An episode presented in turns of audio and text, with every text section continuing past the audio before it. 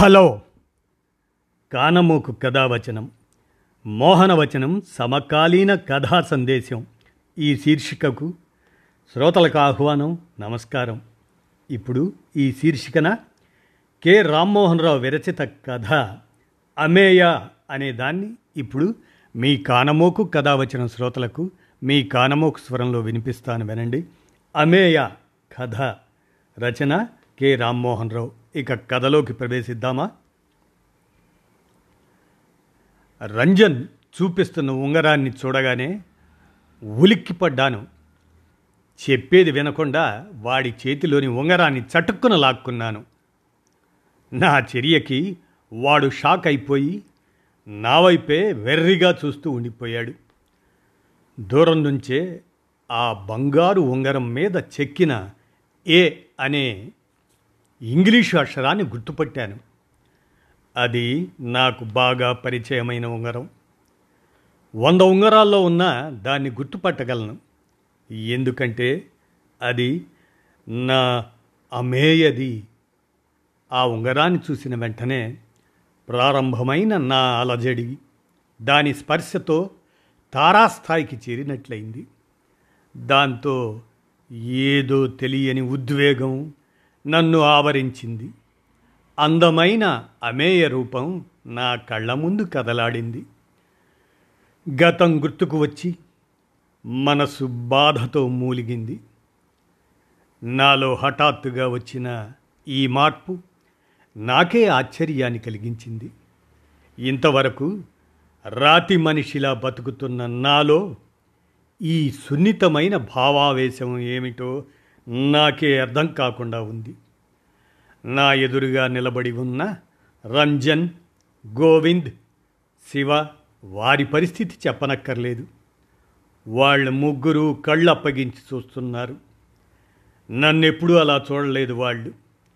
అందుకే మాట పలుకు లేక బొమ్మల్లా నిలబడిపోయారు. ఈ ఉంగరం ఎక్కడ దొరికిందిరా? అని అడుగుతున్న నా స్వరంలో ఆతృత స్పష్టంగా తెలుస్తుంది.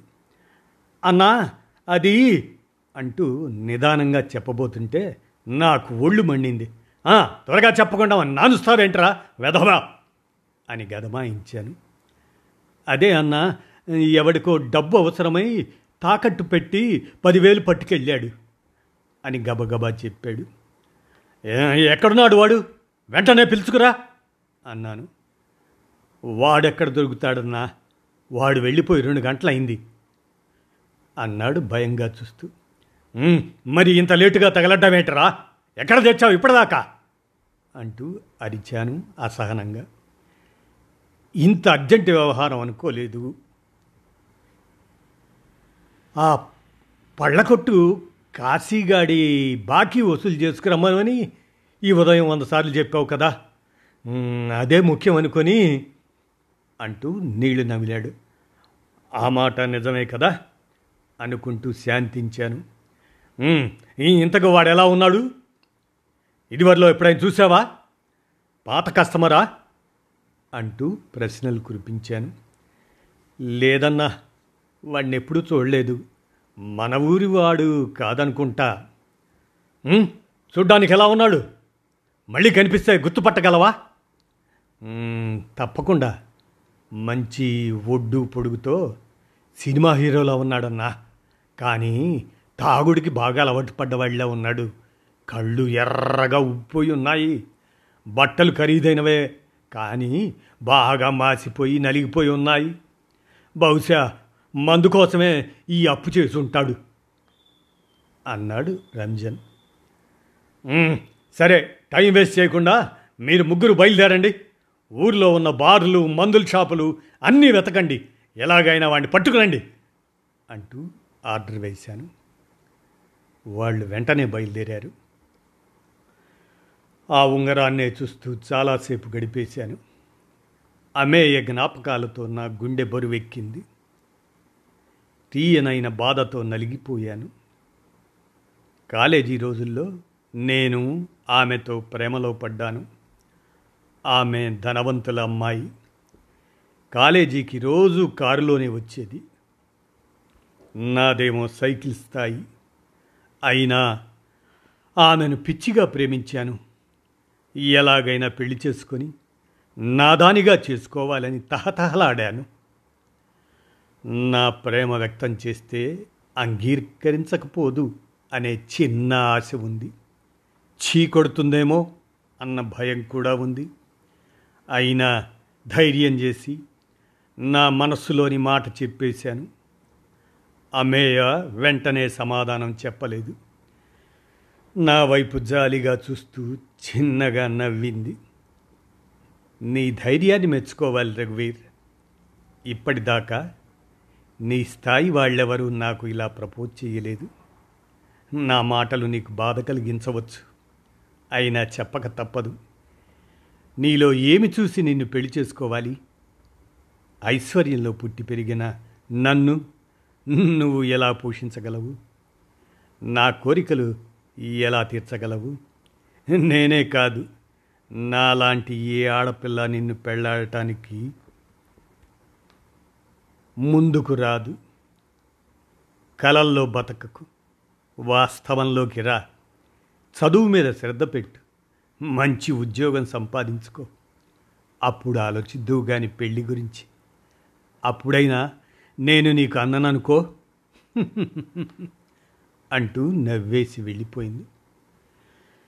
ఫలితం ముందే ఊహించిన ఏ మూలనో చిన్న ఆశ. ఆ ఆశ అడుగంటిపోయింది. బాధ తట్టుకోలేకపోయాను. ఒంటరిగా కూర్చొని చాలా రోజులు ఏడ్చాను. డబ్బు సంపాదించాలన్న కోరిక నాలో రోజు రోజుకు బలపడసాగింది. ఎలాగైనా డబ్బు గడించాలి. ఏ దారైనా పర్వాలేదు. ఎంత త్వరగా వీలైతే అంత త్వరగా డబ్బు సంపాదించేయాలి. అప్పుడు అమేయనిచ్చి పెళ్ళి చేయమని వాళ్ళ నాన్ననే అడగాలి అనుకుంటూ కలలు కనడమే కాదు వాటిని సాకారం చేసుకోవడానికి ప్రయత్నాలు మొదలుపెట్టాను. చదువు మానేసి వరంగల్ వదిలి విజయవాడ వచ్చేసాను బతకడానికి ఎన్నో పనులు చేశాను. డబ్బు గడించడానికి అడ్డమైన దారులు తొక్కాను. ఎన్నో వ్యాపారాలు చేశాను. చివరకు ఫైనాన్స్లో సెటిల్ అయ్యాను. అదే అన్నిటికన్నా లాభసాటిగా ఉంది. ఎక్కువ వడ్డీలకు అప్పులు ఇవ్వడం సరైన మనుషుల్ని పెట్టి వసూలు చేసుకోవటం నాకు కష్టం కాలేదు. పోలీసులకు లంచం ఇచ్చి వాళ్ళ సమస్య లేకుండా చూసుకున్నాను.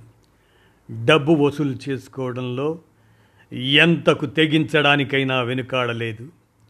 కానీ నా ఆశ మాత్రం తీరలేదు. అప్పటికే అమేయకు పెళ్ళి అయిపోయిందని భర్తతో వరంగల్ విడిచి వెళ్ళిపోయిందని తెలిసింది. మళ్ళీ బాధతో నలిగిపోయాను.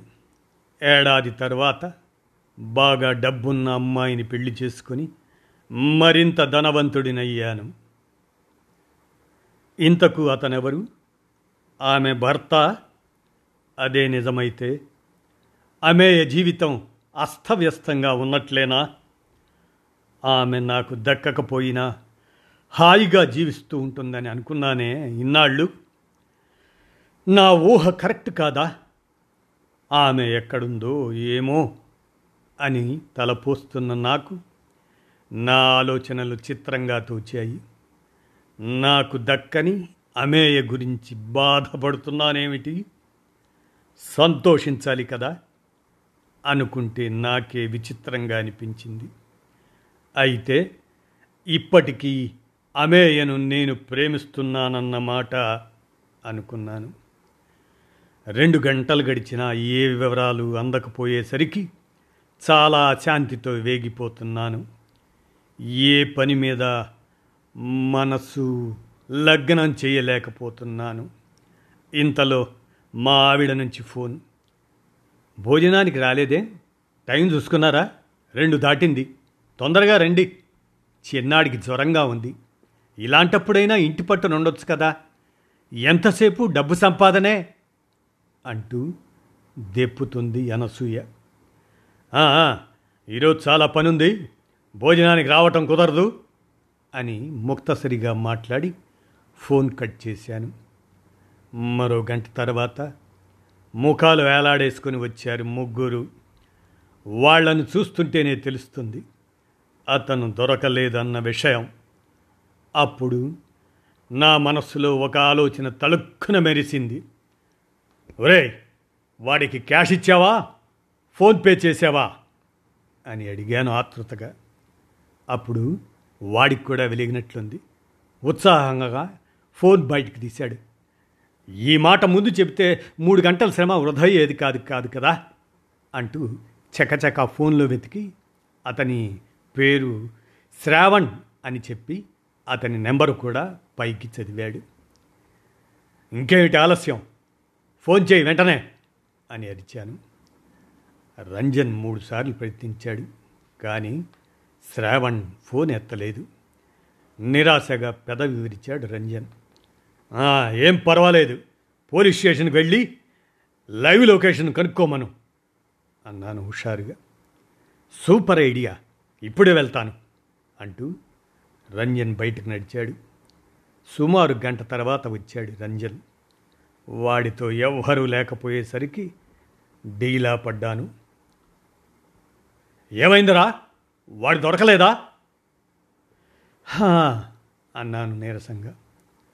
వాడిది వైజాగ్ అన్నా. ఇప్పుడు వాడు బస్సులో వైజాగ్ వెళ్తున్నాడు. పూటుగా తాగేసి బస్సు ఎక్కేసి ఉంటాడు. అందుకే ఫోన్ తీయలేదు. వాడి ఫోన్ నెంబర్ సహాయంతో మన ఎస్ఐ గారు చాలా వివరాలు సేకరించారు. ఇదిగో ఇది నీకిమ్మన్నారు. అంటూ ఒక కాగితం నాకు అందించాడు. ఆతృతగా అది లాక్కొని అందులో ఉన్న వివరాలు చదివాను. చదవడం పూర్తి కాగానే మనసంతా చేదుగా అయిపోయింది. నా మనుషులను బయటకు పొమ్మన్నట్లు సైగ చేశాను. శ్రావణ్ అమేయ భర్తే వ్యాపారంలో బాగా దెబ్బతిని దీనస్థితిలో ఉన్నాడు అని తెలియగానే ముందు కాస్త బాధ కలిగిన అమేయను సొంతం చేసుకోవడానికి ఒక దారి దొరికింది అని సంతోషం వేసింది. మర్నాడే వైజాగ్ బయలుదేరాను. నాకున్న కార్లలో అతి ఖరీదైన బిఎండబ్ల్యూ కారులో. వెళ్ళే ముందు అద్దంలో అతి బరువైన నా బంగారు గొలుసు చేతికి ఉన్న వజ్రపు టొంగరాలు బ్రాస్లెట్ చూసుకొని సంతృప్తితో తలాడించాను. కారు అమేయ ఇంటి ముందు ఆగింది. మూడు వరుస గదులున్న సాధారణమైన చిన్న ఇల్లు అది. లోపలికి అడుగుపెట్టిన నన్ను గుర్తుపట్టలేదు అమేయ. నా పేరు వివరాలు చెప్పాక ఆమె ముఖంలో వెలుగు కనిపించింది. అటు ఇటు చూసి పిల్లలు కనపడరేం? ఈరోజు ఆదివారం కదా? ఇంట్లో ఉండాలే? అన్నాను. నేను తీసుకొచ్చిన బిస్కెట్ ప్యాకెట్లు చాక్లెట్లు టేబుల్ మీద పెడుతూ వాటి అవసరం లేదు. మా ఇంట్లో పిల్లలు లేరు. అనగానే అబ్బో ఇదొక శుభవార్త. అనుకొని ఆనందపడ్డాను లోపలే అది సరే చాలా గొప్పవాడి అయిపోయావే. ఇంతకు ఏం వ్యాపారం చేస్తున్నావేమిటి? అంది నా ఒంటి మీద ఉన్న బంగారాన్ని పట్టి పట్టి చూస్తూ గర్వంగా నవ్వాను కుర్చీలో కూర్చుంటూ. చాలా వ్యాపారాలు చేశాను. చివరకు ఫైనాన్స్లో సెటిల్ అయ్యాను. అది బాగా కలిసొచ్చింది. అన్నాను నవ్వుతూ. అవును ఇప్పుడు ఆ వ్యాపారమే బాగుంది. ఇక్కడ కూడా ఈ ఎందుకు పనికిరాని వాళ్ళు చాలామంది కోట్లకు పడగలెత్తారు. అంటున్న అమేయ మామూలుగా అందో నాకు చొరక తగిలించాలని అందో అర్థం కాక కాస్త ఇబ్బంది పడ్డాను. అది గ్రహించినట్లుంది. అయ్యో నిన్ను ఉద్దేశించి అనలేదు అంది. ఆ మాట నేను నమ్మలేదు. కావాలనే అందన్న మాట అనుకున్నాను. కసిగా ప్రతీకారం తీర్చుకోవడానికి నేను కూడా ఒక మాట విసిరాను. ఏరి మీ ఆయన గారు కనపడరేం? అన్నాను నాంది పలుకుతూ. పని మీద బయటికి వెళ్ళారు అంది. ఏ పని మీద? మందు పని మీద? కిసుక్కున నవ్వాను. ఆమె ముఖం మాడిపోయింది. అయినా చురుకుగా సమాధానం చెప్పింది. అవును ఆ పని మీదే అంది సిగ్గుపడకుండా. సంకోచించకుండా అటువంటి సమాధానం ఊహించని నేను ఉక్కిరి బిక్కిరయ్యాను అయినా వెంటనే తేరుకొని నాకు అన్ని విషయాలు తెలుసు. నా దగ్గర ఏమీ దాచవద్దు అంటుండగా అడ్డు తగిలి ఏదో చెప్పబోతూ మాట మార్చింది. సరే నువ్వే చెప్పు. నేను అడ్డుపడను. నాతో ఏదో చెప్పాలనేగా ఇల్లు వెతుక్కుంటూ వచ్చావు? అంది. మీ ఆయన పెద్ద తాగుపోతు అన్న విషయం నిన్ననే తెలిసింది అంటూ నిన్న జరిగిన వృత్తాంతమంతా చెప్పి ఉంగరం అందియబోయాను ఆమె తీసుకోవడానికి సుతరాము ఇష్టపడలేదు. అబ్బో ఆత్మాభిమానం అనుకున్నాను మనసులో. ఏదో చెప్పాలని తాపత్రయపడుతున్నావు నీ మనసులో ఏముందో నిస్సంకోచంగా చెప్పు అని అమేయ అన్నప్పటికీ కాస్త సందేహించాను. కాసేపు కబుర్లలో పెట్టి అప్పుడు చెప్పాలని అనుకున్నా. ఆమె ఇచ్చిన చొరవతో మొహమాట పడకుండా చెప్పటం మొదలెట్టాను. కాలేజీ రోజుల్లో నీతో ఏం మాట్లాడాలన్నా ధైర్యం చాలేది కాదు. ఇప్పుడు ధైర్యం పుష్కలంగా ఉంది. సూటిగా ఒక మాట అడుగుతాను. ఏమీ అనుకోకు. నాతో వచ్చేయి. నిన్ను పువ్వుల్లో పెట్టుకొని చూసుకుంటాను. ఎందుకీ బ్రతుకు? కనీస అవసరాలు తీర్చలేని తాగుబోతు మొగుడితో ఎందుకు కష్టాలు పడతావు? పిల్లలు కలిగే భాగ్యం కూడా లేని సంసారం ఎందుకంటావు? అని అడుగుతున్నానే కానీ అమేయ ఏ క్షణాన విరుచుకుపడుతుందో అని భయపడుతూనే ఉన్నాను. కానీ ఆమె ప్రశాంతంగా వింటూనే ఉంది. నా పని సులువైపోతున్నందుకు ఉబ్బితబ్బైపోతున్నాను. మరి నీ భార్య పిల్లలు? నీకు ఆ సమస్య ఉండదు నీకు ప్రత్యేకంగా ఒక భవనం కేటాయిస్తాను. సకల సదుపాయాలతో. అంటే ఉంచుకుంటావా? ఛ అదేం మాట? నువ్వు అలా ఫీల్ అయితే నా పెళ్ళాం పిల్లల్ని వదిలేస్తాను. నీకన్నా నాకెవరు ఎక్కువ కాదు. ఇప్పటికీ నన్ను అంతగా ప్రేమిస్తున్నావా? అందులో ఏ సందేహము లేదు. అంటున్న నన్ను నేను తమాయించుకోలేకపోతున్నాను. ఆనందంతో ఉక్కిరి బిక్కిరి అవుతున్నాను. నా మీద నీకున్నది ప్రేమ కాదు కామం. అనగానే నా కళ్ళు బైర్లు కమ్మాయి. ఇదేం తిరకాసు? అనుకున్నాను. నా గురించి చాలా తెలుసుకుని వచ్చావని అనుకున్నాను. నా గురించి నా సంసారం గురించి నీకు ఏమీ తెలియదు. నా భర్త నువ్వు అనుకుంటున్నట్లు తాగుపోతు కాదు. నీకు చాలా విషయాలు చెప్పాలి. నాతో రా అంటూ ముందుకు నడిచింది. ఆమెనే చూస్తూ వెర్రివాడిలా ఆమెను అనుసరించాను. నేరుగా పూజ గదిలోకి తీసుకెళ్ళి చూడు బాగా చూడు వాడే నా కన్న కొడుకు. ఆరు నెలల క్రితమే క్యాన్సర్తో చనిపోయాడు. వాడిని బతికించుకోవడానికి మా వారు చేయని ప్రయత్నం అంటూ లేదు. ఉన్న ఆస్తంతా వాడి కోసమే కరిగిపోయింది. వాడిని ఎలాగైనా బతికించుకోవాలి అన్న ధ్యాసలో పడి వ్యాపారాన్ని నిర్లక్ష్యం చేశారు. దాంతో మా పరిస్థితి దారుణంగా మారింది. బాగా బతికిన రోజుల్లో స్నేహితులను నమ్మి ముప్పై లక్షలకు పైనే వాళ్ళకు సాయం చేశారు. మా పరిస్థితి ఇంత విషమంగా ఉన్నా వాళ్ళు ఆ బాకీలు తీర్చడం లేదు. ఆ పని మీదే నిన్న విజయవాడ వచ్చారు. కళ్ళు ఎర్రగా ఉబ్బి ఉండటంతో పక్కా తాగుబోతు అని మీ వాళ్ళు సర్టిఫికెట్ ఇచ్చారని చెప్పావు. కదా? మా మామగారు వారం రోజులుగా హాస్పిటల్లో ఉన్నారు. రాత్రి పగలు ఆయన్ని కనిపెట్టుకుంటూ జన్మనిచ్చిన తండ్రి గురించి నిద్రాహారాలు లేకుండా తప్పిస్తూ ఉండే ఆయన మీ వాళ్ళకు తాగుబోతులా కనిపించాడన్నమాట. వైజాగ్లో ఉన్న మిత్రులు మళ్ళీ దగా చేసేసరికి ఏం చేయాలో తెలియక హాస్పిటల్ ఖర్చుల కోసం ఆయన ఉంగరాన్ని తాకట్టు పెట్టారు. నువ్వు వచ్చే ముందే హాస్పిటల్ నుంచి వచ్చారు. మందులేవో కావాలంటే ఆ పని మీదే బయటికి వెళ్ళారు. అందుకే మందు పని మీద మీ ఆయన బయటికి వెళ్ళారా? అని నువ్వు వెటకారం చేసినప్పుడు అవును అన్నట్లు సమాధానం చెప్పాను కావాలని అంటూ వత్తి పలుకుతుంటే ఆమె మాటల్లో శ్లేష నాకు అర్థమై తలదించుకున్నాను. ఒక విధంగా ఆయన ఇక్కడ లేకపోవడమే మంచిదైంది దయచేసి మా వారు తిరిగి రాకముందే ఇక్కడి నుంచి బయలుదేరు. ఇకనైనా మనిషిలా బతుకు.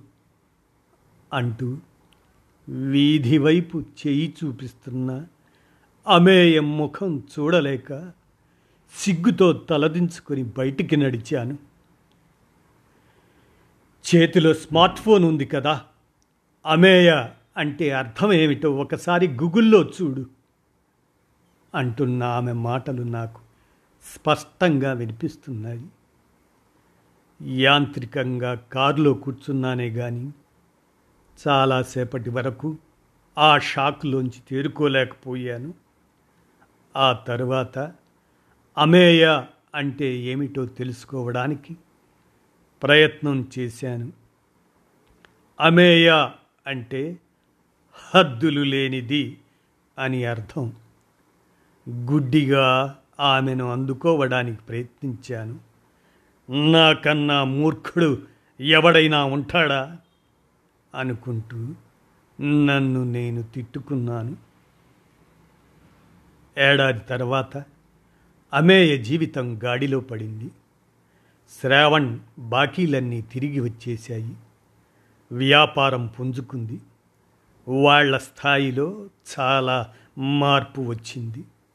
వాళ్ళిద్దరూ ఇప్పుడు చాలా ఆనందంగా ఉన్నారు. దానికి కారణం నేనేనని వాళ్ళకి ఎప్పటికీ తెలియకుండా జాగ్రత్త పడ్డాను. శ్రావణ్కి బాకీ ఉన్నవారంతా మా ఊళ్ళోనే ఉన్నారు కాబట్టి నా పలుకుబడి ఉపయోగించి వాళ్ళను బెదిరించేసరికి తొందరగానే దారిలోకి వచ్చారు. నా తప్పును దిద్దుకునే అవకాశం ఆ భగవంతుడు నాకు ఇచ్చినందుకు ఆనందపడ్డాను అంటూ కె. రామ్మోహన్ రావు విరచిత ఈ కథ అమేయ అనే దాన్ని మీ కానమూకు కథావచనం మోహనవచనం సమకాలీన కథా సందేశం శీర్షికన మీ కానమూకు స్వరంలో వినిపించాను. విన్నారుగా? ధన్యవాదాలు.